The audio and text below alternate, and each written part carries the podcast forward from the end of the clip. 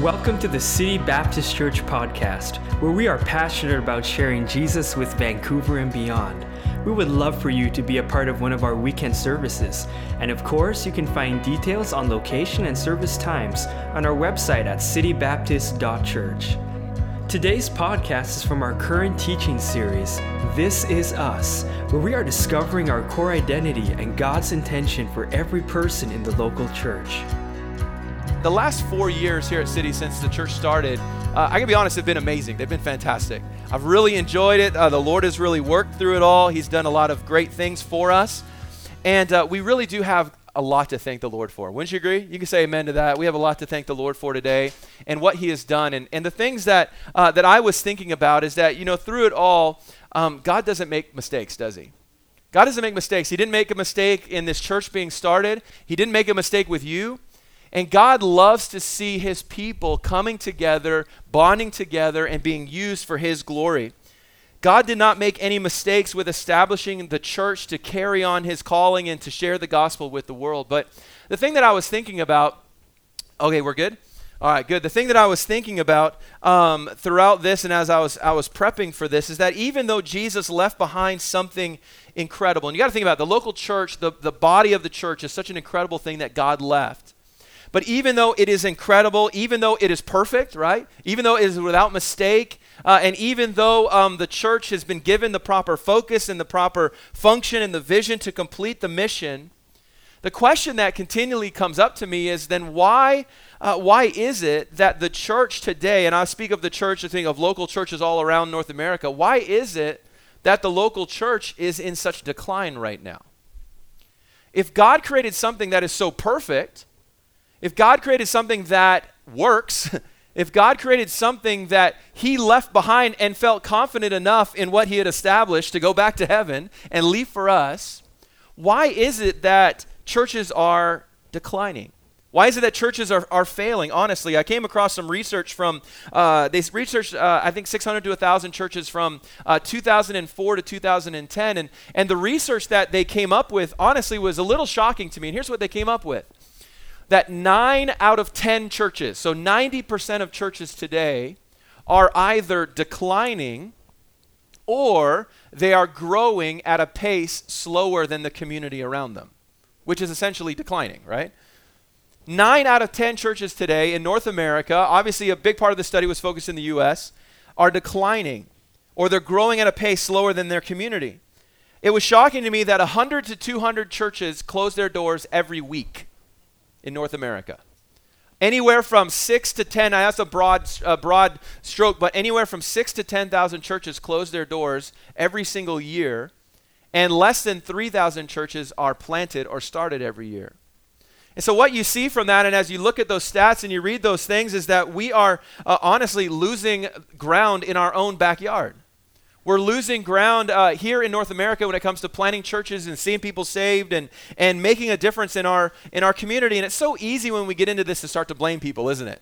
It's so easy to try to find a reason for that. You know, maybe it's, uh, it's simply that it's, uh, you know, we can blame generations of the past, or we can blame the current generation, or we can blame the generation to come you know, and we can just blame everybody and say, well, this is the reason why things are declining. Or we can, uh, we can blame things like the godless politics in our nation, right? That's an easy target, isn't it? Well, man, the politics, that's why everything is failing. And, and uh, we, we can blame, of course, secular culture. And we can say, well, it's just the mindset, the culture today. They're just uh, anti God, against Him. And, and so that's why we're seeing the decline in churches. Or, of course, we can blame churches, right? They're the easiest target, I think. We can blame the church. Well, it's because, you know, churches just don't, uh, they don't have the right focus or they're full of hypocrites. Guess what? They are, aren't they, right? okay? If you don't think the churches are full of hypocrites, you don't know much about yourself, but we all are. But you know, maybe that's why everyone's hypocritical, or maybe it's the pastor's fault. You know, all across North America, pastors are failing tremendously and all of these things. And we, we find these reasons, we find these things that we want to blame. But I, I, want you to get this this morning. If, if outside forces and if the culture was the reason behind declining uh, and non influential churches, the fact is we would have no churches then at all today. Because we know that's what society's desire is, is that God be completely removed, the word of God be out of, out of the cities and out of the neighborhoods. We know that. And if, and if it was all about out, outside forces, we'd have to say that there would not be any churches at all today. But we've got to remember something, and I've got, I'm going to skip those photos. We've got to remember something. The greatest periods of church growth, particularly in the first century, took place in adversarial times. You have to remember that. And so, if we're going to look at outside forces and say, oh, it's a wicked place and it's the politics' fault and it's all of these external reasons that the church is failing, we have to remember the best growth that we ever saw, the most explosive growth that the church has ever seen, has been through some of the most difficult times where they were literally killing Christians, throwing them in to fight lions. Let's see how you do, right? you know, and, and, and, and I mean, adverse and just terrible situations, but that's when the gospel went forth. That's how it all happened. The book of Acts was uh, directly the Jerusalem church, when it was persecuted, that's when everybody went out. And the gospel spread like wildfire. So for us to blame outside sources, I don't believe that that is necessarily the, uh, uh, the reason. I really believe instead of looking at external sources, we need to look internally. My uh, pastor, when I was in college, he always said this. He said, if there's a fruit problem, there's a root problem. And it's true of the churches today. I think for us to sit back and to blame all of these external things, we have to look, uh, we have to say to ourselves, listen, if there's a fruit problem within the church today, then there's got to be a root problem. There's something internal. There's something down deep. There's uh, uh, something that is is is not quite right. So the question for us during this series, and today's really an introduction uh, message to the whole thing, is that how can we at City Baptist uh, combat the trend. Now, I'll tell you this as a church, uh, a new church plant in Canada, uh, we're doing pretty good. Just to be honest, we're growing, we're seeing things happen, we're seeing people saved, and that's a blessing. Uh, like I told you guys when I go to these meetings and meet with other pastors, everybody's just shaking their head, and I'm just like, yeah, things are going all right, and that's a blessing. I don't know if we're the one out of ten, but we don't want to become prideful, okay? So let's not, not do that. Um, but as a whole, how do we how do we resist about that, or how do we resist against that coming into our church? And we're still young, four years old, right? We're a young church. How do we resist that? How do we uh, ourselves um, fight against this trend that we're seeing here uh, in the days today? How do we shine as an example to other churches? To me, that's really a big thing that we as a church can do is that we can be an example to other churches of what God is doing and, and having the right focus and all of those kind of things. So, how, how do we do this? Here, here's what it is it all comes down to a matter of perspective for me. It all comes down to a matter of perspective. And that's what we're going to be talking about over the next several weeks is approaching our position and our calling and our membership in the local church from a biblical standpoint. And actually having, and the focus there is biblical, okay? Having the biblical focus, the right focus, not just focusing on what the Bible says we should do, but how we should do it, how we should go about living as the local church today, looking at the heart behind it. We're going to uh, try to develop a proper perspective of what it looks like to be a part of the local church. Now, for some of you, say, oh, I've heard all of this before. Listen, we're going to take this uh, in, a, in a, a, unique way, a little bit of a different focus. So I hope that you'll stay with me and not just shut me off and say, like, great, for five weeks, I don't have to listen at all. No, no, you got to listen, okay? Because this is so, to me, this is so foundational. It is so important for us as a church uh, to really lock this in and to bake it into our culture. You understand that? Like, make it a part of who we are. That when we uh, come to church on Sunday, when we involve ourselves in what the church is doing, we have a unified mindset of what we're trying to accomplish. Let me illustrate it to you this way.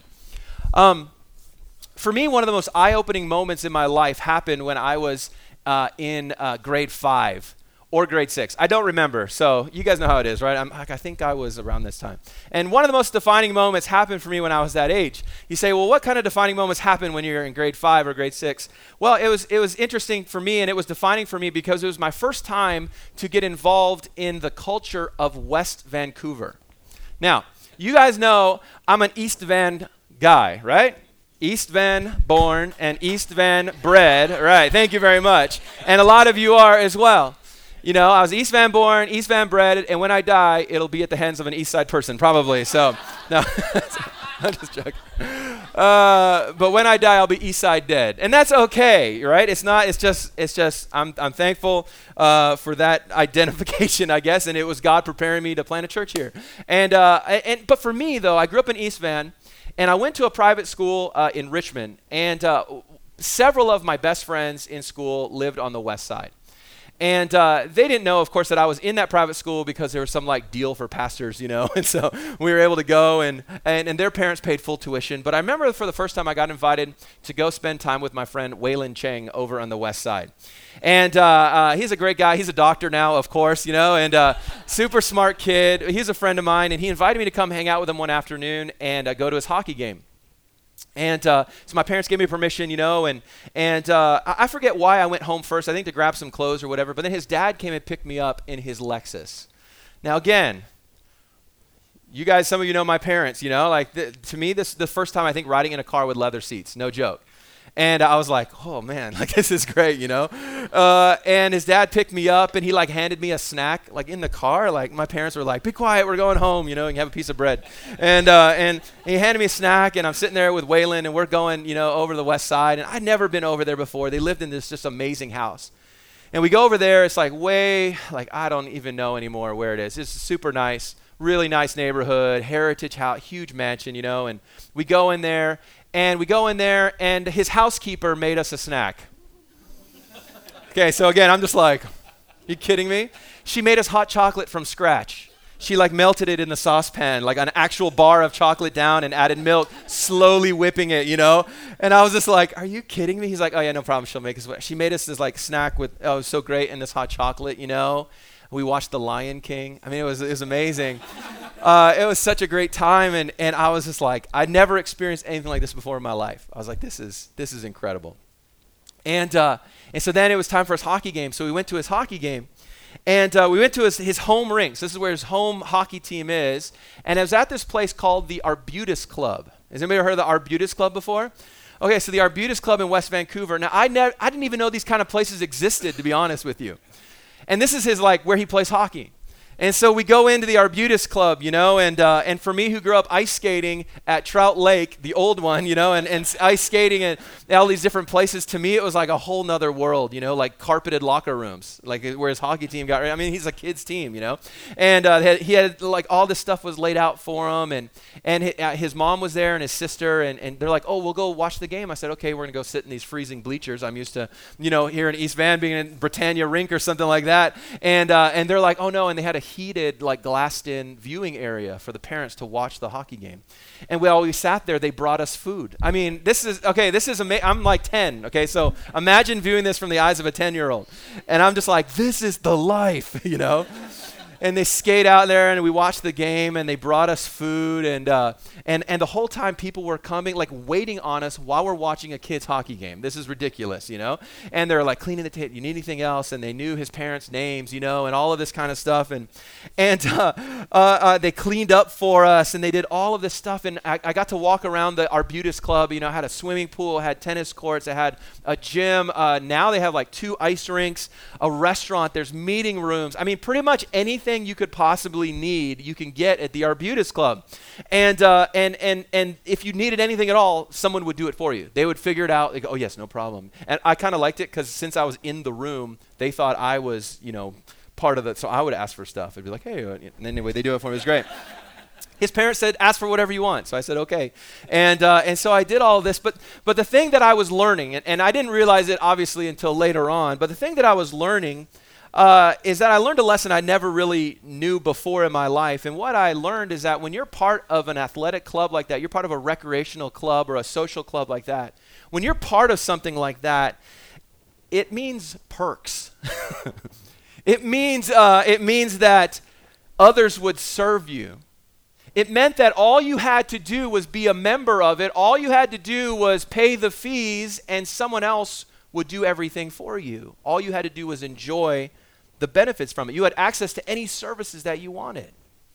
Now, I looked it up this week because I thought, well, I wonder how do I become a member of the Arbutus Club? As I was remembering this today, there's a, a, a one time $65,000 fee um, just to put your name on a waiting list.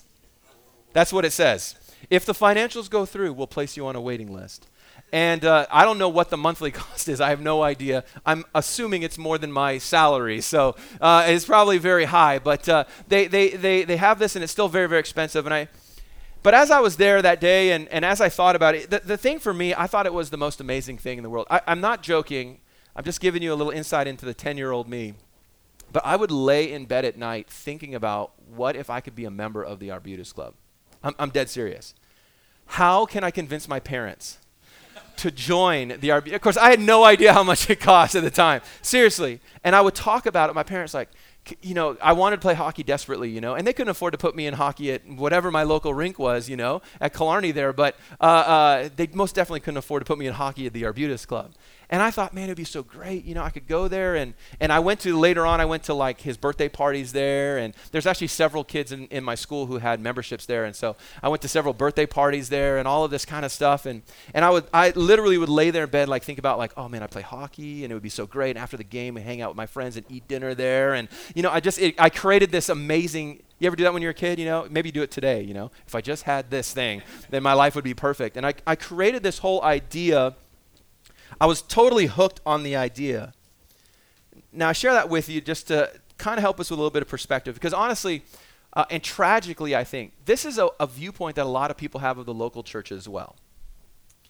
And let me put it this way they sometimes people understand their role in the local church in this way that the local church is sort of a social or a recreational club, you know, that we kind of pay some dues to, and then as a result, we get all of these perks, we get all of these benefits, we get all of these uh, uh, uh, this certain level of service that we expect. Then, and I got to tell you this morning, that's a very low understanding. It's a very wrong perspective of what the Bible actually teaches us of what the local church body is to look like. The, the fact is, is that many churches today are simply more than social clubs, where people put into it and then they demand an expectation of service. They demand a certain level of things to be done that suit what they want, that suits what they feel should happen. And if things don't work out or go the way they think, they pull their, their dues and then they leave and they go somewhere else. I believe that's honestly one of the real reasons that churches are declining today is that we have a twisted view of what the local church is. Now, are there benefits? Of course, and we'll talk about those in our series.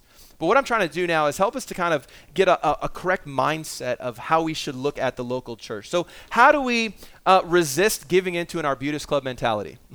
how do we resist uh, feeling like the local church? And of course, you're saying, well, there's no ice skating here. You know, and I get that. And there's definitely no high end uh, perks of being a part of the church. But how do we avoid falling into the trap of discontentment and entitlement that can so quickly change the heart of a local church? How do we do it?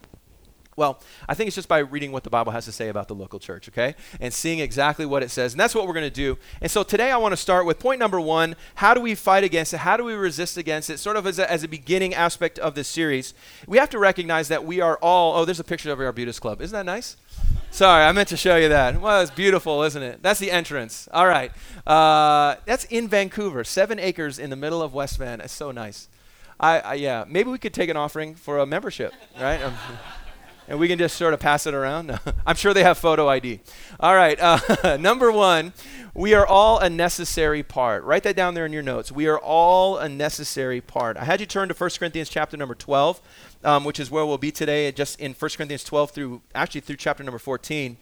Now, there's a, there's a lot of different passages in Scripture that gives us a clear idea of what it looks like to be a functioning local church. But one of the best examples is found in these three chapters of 1 Corinthians, uh, chapter 12 through 14. In chapter 12, the Apostle Paul gives to us the metaphor of, of the local body, or he uses the human body as a metaphor for the local church. In chapter number 13, what he does is he establishes for us that love is to be the central attitude of the local church, especially between those who are a part of it, and then as well in chapter 14, what he does is he deals with the messed up Corinthian church. By the way, the Corinthian church was a messed up church.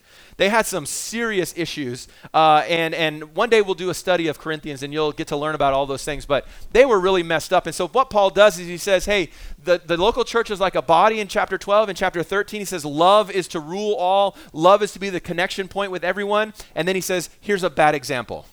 here's a bad example. Don't follow, don't act in this way. And from those, we can build sort of a complete view or a model of what, what the local church is. But the Bible for us explains that the church family, church members, people who are a part of the local church, uh, is different in the way that he articulates it than maybe our world looks at it. In 1 Corinthians chapter 12, verse 27 through 28, this is sort of a key phrase here, but it says, Now ye, ye means me, okay? So you, now ye are the body of Christ. Now, of course, we know in Colossians chapter 1, verse 24, uh, it says, uh, And fill up that which is behind the afflictions of Christ in my flesh for his body's sake, which is the church. So, what he's talking here is he's connecting the idea of the body of Christ being the local church, okay? The body of Christ. We are uh, the body of Christ. If you're saved, then you are part of the body of Christ. So, he says, Now ye are the body of Christ, and members in particular. So you are a part of the body of Christ. And then what he says in verse 28 to start it off, he says, And God hath set some in the church. So he, there's a process that we're seeing here. He says, if you're saved, you are a part of the body of Christ. You should be a part of a local uh, congregation. You should be part of it. And he says, and then because you are there, it's because God has placed you there for a particular reason. There's a specific reason for you to be there. There's something that you are to accomplish, that you are to be. To me, the way I see it is that as a church, we are the whole, we are the body of Christ, but then individually, we are all essential parts of it. We are essential aspects of the local church. We are not just a body, we are not just City Baptist Church, but we are known by our individual parts, by the people who make up who we are as a church. It's so important for us uh, to remember that it's not just a thing. Sometimes, sometimes we just say, "Oh yeah, I go to this church," and it's sort of this, just this. But listen, there's so much more than just the church. We are all essential aspects of it. We are all people, a part of it. You know, it's interesting. The older I get, the more I recognize my body parts. That's kind of a weird thing to say. so you're like, wait a minute. Uh, but you know, when you're a kid, you don't think about stuff, right? You don't think about stuff. You just you just live life, right? You just go, you just do your thing. But now that I'm older, I'm always trying to pinpoint what the problem is, right? Like, oh, I, I remember I slipped. Uh, I had a I had a sciatic nerve issue a couple years ago, and it's my own fault. I was roller skating and I jumped in the air, which is a dumb thing, but uh, that's another story for another day. And um, I was trying to touch something, but showing off for my wife. Anyway, uh, anyway, I twisted, and you know, I had a disc that slipped out and pinched my sciatic nerve, and like for a year I had a problem, you know. And I remember like trying to identify, like, huh, like oh, I can feel my disc now, you know. And I never thought about my discs before, you know. I wake up and my arm's numb. I'm like, well, what happened, you know? I'm having a heart attack, and I wake her up, and she calls the ambulance, and no, that hasn't happened yet. Uh, but you know what I'm saying, right? We're always trying to pinpoint things, right? Like, oh, like why, oh, like, oh, like oh, my meniscus. Like, you know, you never thought of your menis- meniscus before. You, you never thought of your gallbladder. You never thought of these things. But the older you get, the more you recognize the parts, the different aspects that work together because you notice when they're not working together, right? You notice when there's something wrong, when you got pain or, or whatever it is. And, and, and I guess what I'm trying to say is that as, a, as, as a church, we are a church, but we need to recognize there's a lot of different working parts to it. There's a lot of connectivity there. Paul continued it in 1 Corinthians 12 12. He said, For as the body is one and hath many members, and all the members of that one body being many, many are one body, he says, so also is Christ. You know, as a saved believer, someone who is committed to the Lord Jesus Christ and someone who's committed to the local church, we have to recognize that you are a necessary and an essential part of the local church. You're very important. There are no second class family members when it comes to the Church of Jesus Christ. Do you realize that? There's no, uh, there's no scale or, or, or, or, you know, you're less important or whatever it may be. We all play different roles, of course, but we have the same level of importance when it comes to the, uh, to the Lord Jesus Christ. And so I want to encourage you this morning, first of all, don't ever think of yourself as non essential in the local church it's a wrong view of yourself and it's a wrong view i believe of scripture to say like oh i don't really matter to the local church. You matter to the local church. So the first thing you got to remember if we're going to combat this idea is that you or we are all necessary parts. The second thing we need to recognize is that we are different but we still work together. Isn't that great? We are different but we still work together. The local church is not a place where only people from similar backgrounds and similar ideas hang out together is it? I mean look how diverse our church is. Look around that's a great thing, isn't it? Not just diverse in culture, but how diverse are we in background? I won't ask some of you to stand and tell me where you came from or the life that you lived before you knew Christ because we don't have all day. But it's amazing, isn't it? It's amazing. We have some who've come from such difficult and sorrowful situations. Others who, like myself, grew up in a pastor's home. Others who grew up in church and others who went through family split ups and uh, lived uh, as atheists for most of their life and came to know Christ and all of these things. But yet here we are together, one in Jesus Christ. And that is such an amazing thing. We are different. And while we are different, that's great, but we still work together. See, in our Arbutus Club membership, you pay others to do the work for you. But in a church, everyone has a role and everyone has a function to play. Turn over to uh, 1 Corinthians chapter 12 and verse number uh, 14 through 18. Turn over there with me. I also put it in your notes if you want to follow along there. This is probably one of my favorite passages in Scripture just because of the funny mental picture that it develops for me. But I, I love it because he says here, For the body is not one member, but many. If the foot shall say, and again, I imagine these body parts wearing hats, you know, and sunglasses and talking to each other, okay? If the foot shall say, uh, Because I am not the hand, I am not of the body is it therefore not of the body? Says, if the foot says, ah, I'm not, you know, I'm not the hand, therefore I'm not. No, of course not. And if the ear shall say, because I am not the eye, uh, I am not of the body, is it therefore not of the body?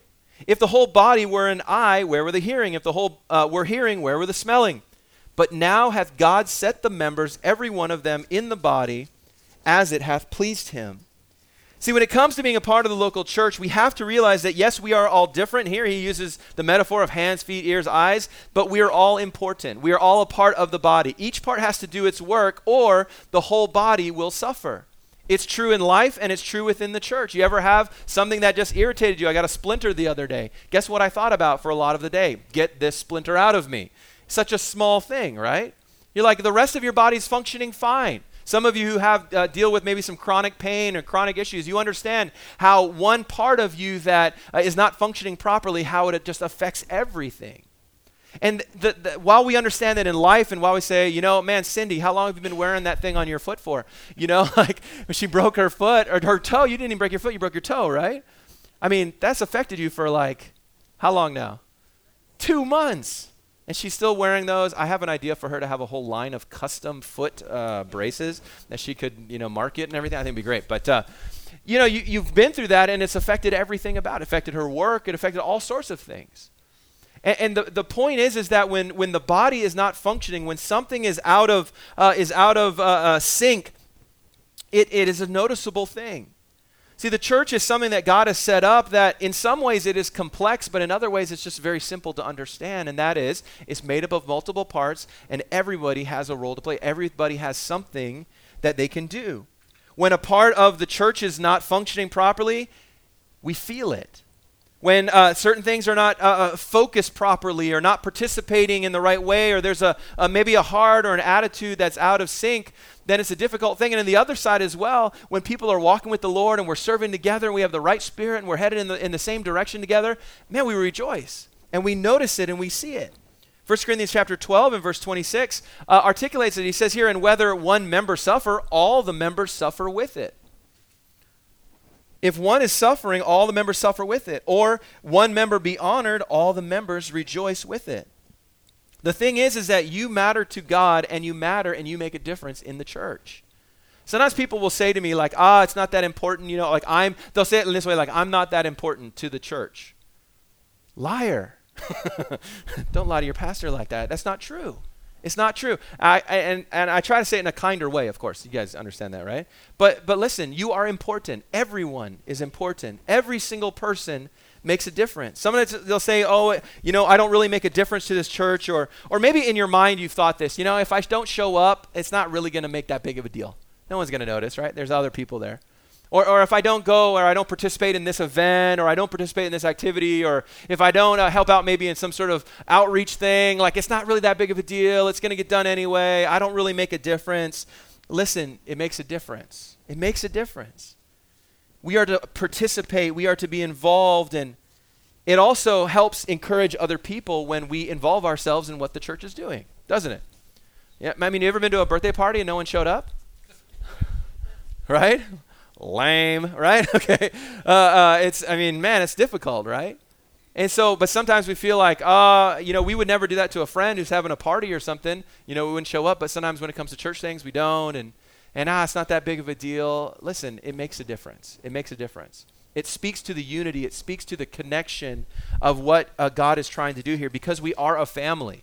We are a body together. We are different and we are wonderfully diverse, but we are all still to participate. We're all still to be involved in some way. Not because we have to, okay? But because of the motivation that we find in Scripture behind the relationship. Now, I understand up until this point, you could listen to this message and be like, whoa, he's upset about something. I'm not upset about anything, okay? I'm not upset about anything because here's what I want you to understand God says, okay, this is how the local church should be. But here's the great thing about it He doesn't just say, and that's the end of the story. He says, this is how the local church should be. And then he shows us why it should be that way. And this is where we get point number three. It's because our actions are based on a biblical foundation of love. Our actions are based on a biblical foundation of love.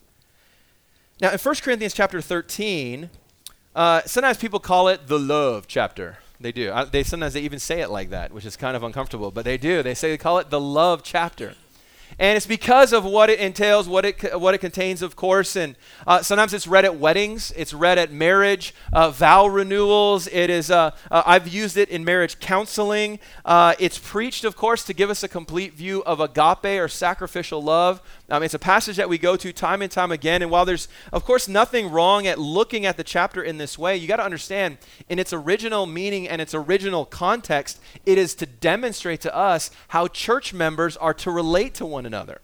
That's his original context. It's all about the local church here.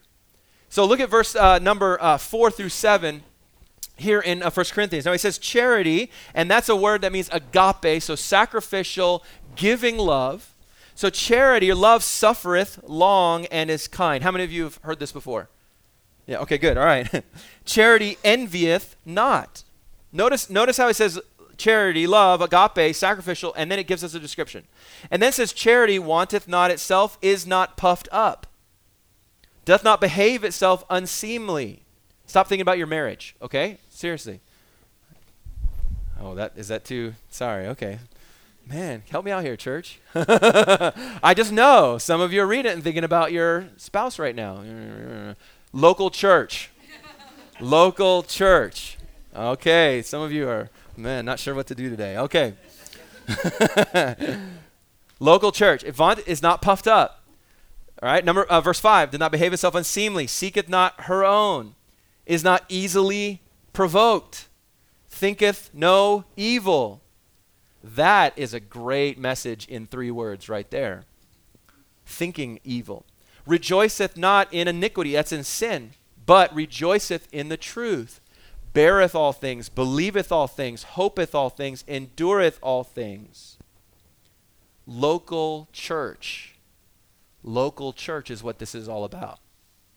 This is the motivation behind our involvement in the local church. This is the motivation behind our service to the local church. It's love, it is the foundational principle. You know, I think maybe we'll read this before our next business meeting right? Maybe I'll read this before our next, uh, you know, when we have meetings together, talk about church business. This would be a great thing, right? Let's remember where we're at. Thankfully, our business meetings are great. I'm just being, that's called being a pastor's kid. um, but that's really what it is about. To me, if you look at the principles just in verse 4 and 5 there, envieth not, kind, suffereth, is not puffed up, uh, is not seeking their own, is not easily provoked, thinking no evil, that right there is enough for a revival in any church in any church family, that's enough right there for a revival, right there. Understanding how and what our basis is to be, what the foundation is. We are to love each other not just because we're lovable, but because that's what God asks of us. We're to love one another in the church and serve one another in the church and pray for one another and encourage everybody, not just because we like them, but because they are a part of the body. They're a part of who we are. They are, uh, uh, it is a command to us to love them in that way. We're to pray and we're to encourage the leadership. We're to, we're to love in that way to the leadership of the church when, when they do things that you like and when they do things that you don't like. You're still to encourage and still to pray. Do you understand what I'm trying to say here? Sometimes it's like with the country club mentality, is like if if something's not working out, we're upset about it, right? And we're like, oh, you know, and we and we whatever we, we, we say something or we're now this is not about not having a voice, but what I'm saying is that it, even when there's decisions that are made or things happen, we're still to love and encourage one another, right? We're still to be loving to one another in all situations because it's not about us, is it? It's about the church as a whole. It's about all of us working together from a position of love rather than obligation. This is the heart behind the service. Now, have you ever received a birthday present from obligation before? Now, last night, um, last night we had the opportunity to go to dinner with some friends, and we were celebrating three people's birthday in our group of friends. So we went out to dinner together, and uh, and we were giving presents, and it was amazing to me. Um, the guys, you can you could tell when a guy picked a present versus when a woman picked a present. Now, listen, God created us equal, but we're different, okay? And that's all right. For the guys, it was like, a gift card, you know? right? One card, like, cash just fell out. It's like, thank you, you know? For the ladies, for the ladies, there was like some thoughtfulness, you know, like, oh, I knew you liked this thing, or I knew you would enjoy this, or, you know, and there was thoughtfulness behind the present. And to me, I was sitting there and I was thinking of this point, and I was like, this totally makes sense to me obligation versus love, right? Now, I love, okay, I did give one gift card. I will say that. All right. So uh, now I, I, I love I, I love the person I gave the gift to, but I, I was busy, you know, and, and so and I had to give him a, you got to give him a present, right? So all right, Amazon.ca and boom, check your email. That's what I wrote in the card. Check your email, and there it was. Um, and uh, but then others came with packages and, and it was wrapped and it looked so nice and all that kind of stuff. And and that's to me the big difference of obligation and love sometimes. Now now to serve uh, someone or to give to someone out of obligation, eventually it becomes noticed. There's a great difference between obligation and love. And, and a lot of people today serve in the local church out of obligation. Uh, God says I should serve, so I'm going to be here. right? And and while while you may fool somebody for a while, eventually it begins to wear on you. Because loving and serving out of obligation is hard, isn't it? Guess what? We go to our jobs a lot of times out of obligation, don't we? Right? Because there's bills coming. There's things we got to do. And guess what? Man, almost every time I talk to people about their job, it's like, ooh, you know, it's work. You know what I mean? We all kind of, yeah, we understand. That's why they say find something you love and do that for the rest of your whatever, you know. And how many people do that? Right? It's hard to do, isn't it? It's hard to make money you know, eating Rice Krispies. Like, it's one of the things I love, or whatever it is, you know. it's hard to do that. It's hard to do it. But there's a great difference between obligation and love, isn't there? And so Jesus here gives us, he says, listen, as a church, it should be about love. That's why we serve one another. That's why we work together as a church. That's the focus that we have because it's out of love, out of a heart of love and not just obligation. Now, I realize for some, uh, today, it maybe sounds very simplistic, and you've probably heard a lot of these things before, but that's the point. We're building a, a case over the next several weeks of our series, uh, building a case for what a biblical member, a biblical participant of a local church looks, looks like, and the emphasis is biblical. And so, if we're going to get biblical, we got to get to the baseline. And the baseline always rolls back to our motivations, doesn't it? It always comes back to our heart. It always comes back to the why for what we are doing. And, and while we are unified, of course, in our mission and our purpose and our ministries and activities and all of these things, I want to roll back just a minute and remind us again that we are made up of different points. Again, in the passage, I just want to bring this up here. Paul mentioned, he said that the foot, the hand, the ear, the nose, the nose is by implication because he talks about smelling. So he's, he's giving us these parts. And I just want to uh, just roll back here for a second. And the thing that I want you to see out of this passage is that each of these things, each of these parts here all have a function. And he specifically says that. The foot, of course, is to walk. The hand is to grasp and to hold. The ear is to hear. The eye is to see. The nose is to, smell. And so, in all of these things here, every single part has a function. What I want you to get is that a non active church uh, member does not exist. He did not say that. And, you know, he did not say the nose and the, the eye and the ear and the hand and the rock. You know, you know, that sits there, you know. The hand is for, you know, the rock is for stubbing your, no, wait, no, that's not right. But, uh, oh, that's, oh, man, that could work. Hmm. There's no place for a non active person, is what I'm trying to get across. There's something, there is a function for every single one of us. That is why there is such a focus in the Word of God to know your giftedness, to know your abilities to know uh, maybe where God has, has taught you some things so that we can use them for His glory. To me, the fact that there is so much diversity within a church is its strength, but it's only our strength if we're functioning in the right way. And allowing maybe our past and the experiences that we've been through and the grace of God that we've experienced in our lives, and allowing that to be used to serve and to help and to love other people. We are not a country club, we are a local church. We are not the Arbutus Club, we are a local church. I, I want to close this morning with just one thought here, and something that you can take with you this week. But I want you to ask yourself the question how can I best serve my church? How can I best serve my church? Now, here's the question that many people ask themselves How should I serve, or should I serve the church? Should I get involved in something? Should I volunteer in some way? Should I do this? That's not the question I want us to ask. The question I want us to ask is how can I best serve my church? To me, that's a question to ask out loud. That's a question to pray about.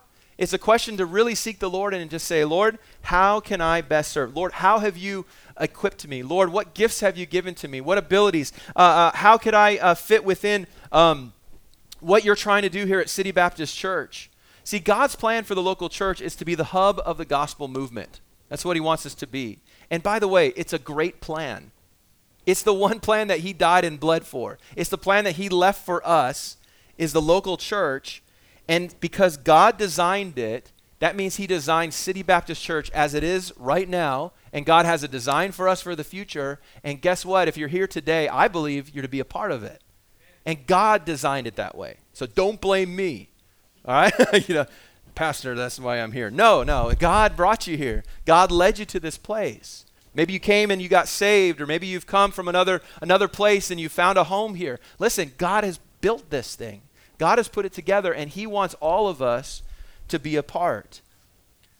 Too often, though, we mess with just an improper view of how things are to be. And so this morning, really, the only thing I want us to really focus on this morning is just to return to a biblical outlook to our involvement in the local church. Not as a recreational club where we uh, just sort of give a little bit and things are served to us and we have all of these perks and expectations, but a place where all of us recognize we are necessary, we are different, but we're working together, and as well, recognizing the foundation of all things, and that is the foundation is love.